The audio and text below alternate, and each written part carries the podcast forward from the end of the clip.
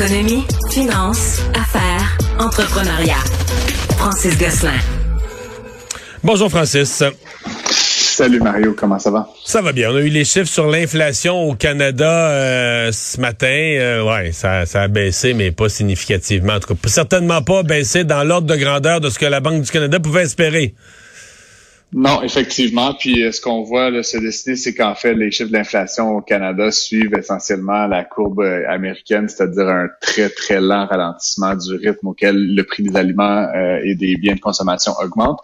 ce qu'il faut dire aussi au Canada, en tout cas particulièrement, c'est qu'il y a certains biens qui ont baissé de prix, l'essence notamment, donc l'énergie au Canada suite à une longue baisse du prix du brut, donc c'est traduit par des baisses à la pompe. Pas la non, c'est ça exactement, qui lui est à une augmentation euh, très rapide. Là, on parle des augmentations supérieures à 11% euh, par rapport à toujours de septembre à septembre, donc sur, une année.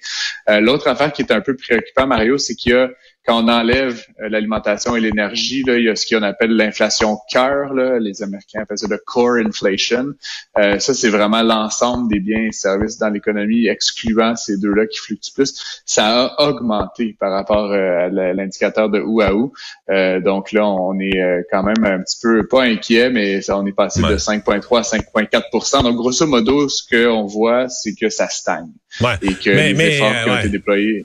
Mais, mais je donnais ce matin à TV, je faisais un peu de métaphore, mais je disais, tu sais, mettons que ça a baissé d'un dixième d'un pour d'un dixième de point. Euh, il reste que euh, la Banque du Canada a augmenté là, deux fois un demi-point, une fois un point, une fois trois quarts de point, quatre coups de jarnac en termes de taux d'intérêt. C'est comme si toi et moi, on s'en va faire une clôture, puis tu me dis, Mario, plante le piquet. Moi, je prends la masse de 10 livres, puis je frappe quatre gros coups. Puis tu me dis, tu me dis, tu comprends, le piquet, il est rentré d'un millimètre, il est rentré d'un huitième de pouce. On va dire, ouais, ça va pas, parce que c'est un peu ça l'image. La Banque du Canada a donné de grands coups.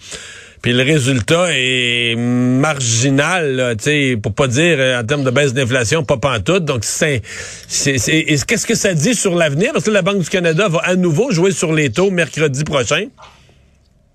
Oui, tout à fait. Et puis on, pouvait penser qu'elle allait être tentée de ne pas augmenter ou d'augmenter très d'une très petite marge les taux, le taux directeur, qui va se traduire par des taux hypothécaires et des taux d'emprunt. Euh, avec les chiffres qu'on a pris aujourd'hui, il pourrait être tentant pour la Banque centrale du Canada d'augmenter plus significativement ses taux. Il euh, faut dire, Mario, puis ça je le répète chaque fois, il y a un lag important entre le moment où la Banque centrale, ta ben. masse de 10 pieds, c'est comme si euh, c'est comme si on était dans une machine à voyager dans le temps, puis que tu donnais ton puis que genre trois mois après, on savait si ça avait un impact sur le clou. Là. Euh, ben, dans le fond, l'enjeu, c'est que là, si la Banque centrale euh, décide à nouveau d'augmenter, par exemple, d'un demi-point, comme ça se pourrait, euh, ben ça, ça, va dans six mois faire très mal. Mais là, pour l'instant, ils ont un espèce de focus avec des œillères sur les Mais j'ai même vu, j'ai même vu des textes de, de Bay Street aujourd'hui qu'il y a certains économistes qui n'excluent plus que la semaine prochaine, la banque donne un autre coup de trois quarts de point. Tu crois-tu à ça? ça serait... Ben, ça va faire très mal, Mario. Puis c'est là où là, euh, on a vécu là, depuis euh, six mois cette augmentation-là fulgurante des taux euh, pour pour les ménages, et particulièrement, on le sait là au Canada, puis même au Québec encore plus particulièrement, vécu une sorte de mini-bulle spéculative sur l'immobilier et avec beaucoup de ménages qui ont fait le choix du crédit euh, variable, euh, ça va devenir intenable pour beaucoup de ménages. Puis là, tu sais, un, point, deux points, on va arriver là, à presque 4% d'augmentation depuis le début de l'année. C'est pas fini. Il va en avoir une autre augmentation avant Noël. euh, ben, ça pourrait très faire mal. Puis là, ben, c'est c'est des taux de défaut. Fait que les banques aiment pas ça, mais pour des certains ménages québécois, canadiens, c'est aussi des drames humains, là, des gens qui vont qui vont perdre leur maison, puis qui vont devoir euh, déménager en catastrophe, perdre beaucoup d'argent aussi probablement. Donc encore une fois, c'est personne qui souhaite ça. je pense que la Banque centrale du Canada doit garder ça en tête, mais en même temps, elle a son objectif de de l'inflation. Donc en tout cas, c'est pas des bonnes nouvelles qu'on a appris euh, ce matin de Statistique Canada. Parlons de la ville de Montréal euh, qui euh, avait, bon, évidemment, avec les, les, évaluations foncières sont basées sur les transactions qui ont eu lieu. Il y a eu la bulle spéculative dont tu viens de parler, des augmentations fortes de valeur de propriété. C'est encore plus vrai dans les grandes villes comme Montréal. Euh, qu'est-ce qui arrive avec le rôle d'évaluation? Parce que là, les, les taxes vont être tirées vers le haut par ces valeurs-là. Ouais, ben le mois dernier, on avait appris, Mario, que le rôle d'évaluation foncière de Montréal, qui est révisé là, aux trois ans, avait été publié, puis on parlait d'une augmentation là, par rapport au rôle précédent de augmentation moyenne évidemment, mais de 32% C'est sûr que euh, pour les propriétaires, donc j'imagine plusieurs de nos auditeurs, c'était un peu épeurant. Euh, évidemment, les municipalités ajustent le taux en fonction des prix. Fait que ça veut pas dire que les taxes municipales allaient augmenter de 32% euh, mais ça reste que, bon, ça pouvait être inquiétant pour plusieurs. Euh, ce qu'on a appris aujourd'hui de l'administration Plante, donc en prévision du dépôt du budget de novembre prochain, c'est qu'ils allaient étaler, en fait, l'application du rôle sur les trois prochaines années. Donc, au lieu de le mettre en vigueur immédiatement, ils allaient se donner le temps, donc, d'ajuster ça euh, sur trois ans. Faut dire que depuis sa première élection, Valérie Plante, elle a augmenté les dépenses de la ville d'à peu près 25% là, quatre ans. Fait c'est sûr que la ville, elle est affamée de nouveaux revenus. Euh, puis comme on le sait au Québec, euh, les municipalités sont euh, un petit peu ils ont pratiquement qu'une source de revenus. Hein. Ils se font un peu de services, puis un peu d'autres affaires, mais les taxes foncières, c'est dans certains ah cas 90 de leurs revenus. Euh, donc, euh, c'est sûr qu'ils ont les pieds moyens. Ce qu'ils peuvent contrôler, c'est leurs dépenses, mais on va se le dire, l'administration plante n'est pas particulièrement regardante de ce côté-là de, de l'équation. C'est tellement plate. Donc, ça va vouloir... Tu comprends pas la politique, Francis. C'est plate pour les dépenses. Qui est le fun, c'est des nouveaux programmes, des euh, nouvelles initiatives. C'est sûr, c'est sûr. Mais donc, ça, ça va vouloir dire des augmentations de taxes pour les Montréalais, euh, moins rapides probablement que ce qu'on avait anticipé euh, grâce à cet étalement, dans le fond, de l'application du rôle d'évaluation foncière sur trois ans.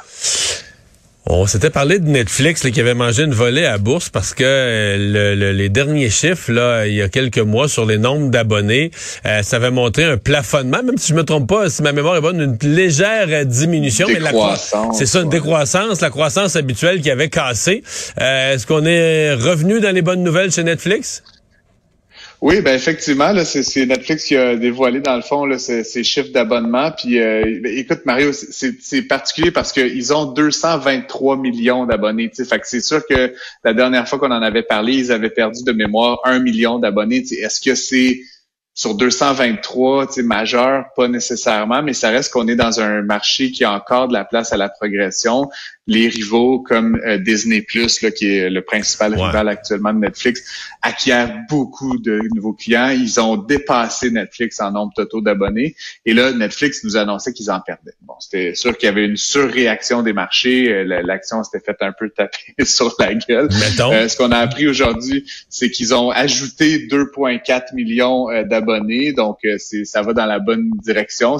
Mais tu sais, grosso modo, Mario, ça reste une augmentation de 1% du nombre d'abonnés. Donc, tu sais, c'est pas une histoire, on parle quand même d'une compagnie technologique, on pourrait penser qu'elle croîtrait à des rythmes de 10% 15% par année. Donc 1% oui, c'est dans la bonne direction, mais ça ça veut pas nécessairement dire que qu'ils sont sauvés. L'action a réagi, dans un sens comme dans l'autre. Hein, aujourd'hui, l'action a pris 13 dans la journée. ça, a, été très, très, très bénéfique pour les détenteurs d'actions euh, de Netflix. Euh, mais ça montre aussi que l'entreprise a fait un certain nombre de, de moves, là, si tu veux, dans les derniers mois, avec certaines propriétés, lancement de nouvelles séries, etc., qui semblent fonctionner euh, avec euh, des nouveaux abonnés, là, donc des nouveaux auditeurs qui s'abonnent à la plateforme. juste un rappel, Mario, là, pas pour faire d'aucune façon de la promo, puisque je suis très sceptique de ça, mais le 1er novembre prochain, Netflix va lancer un abonnement à coût réduit avec de la publicité.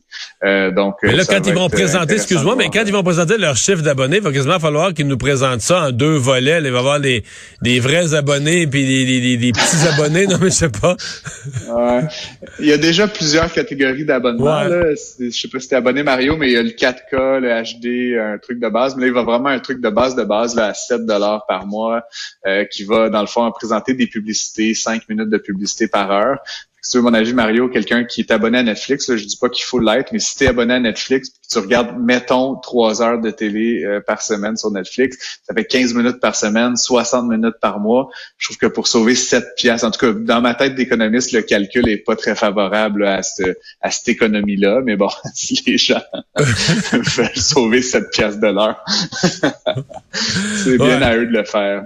Moi, je suis abonné à rien, mais ma blonde est abonnée à tout. Fait qu'à un moment donné, elle dit quelque chose de bon, viens t'asseoir. Mais je suis pas. euh, Dans plusieurs ménages, Mario, il y a un des deux qui monopolise euh, le- les Ouais. décisions d'abonnement. Moi, c'est euh, légèrement hyperactif. Il faut que ce soit vraiment bon pour que tu me gardes, euh, pour que tu me gardes assis là pendant euh, des heures. Hey, Francis, merci à demain. recommandations. Oui. Bye.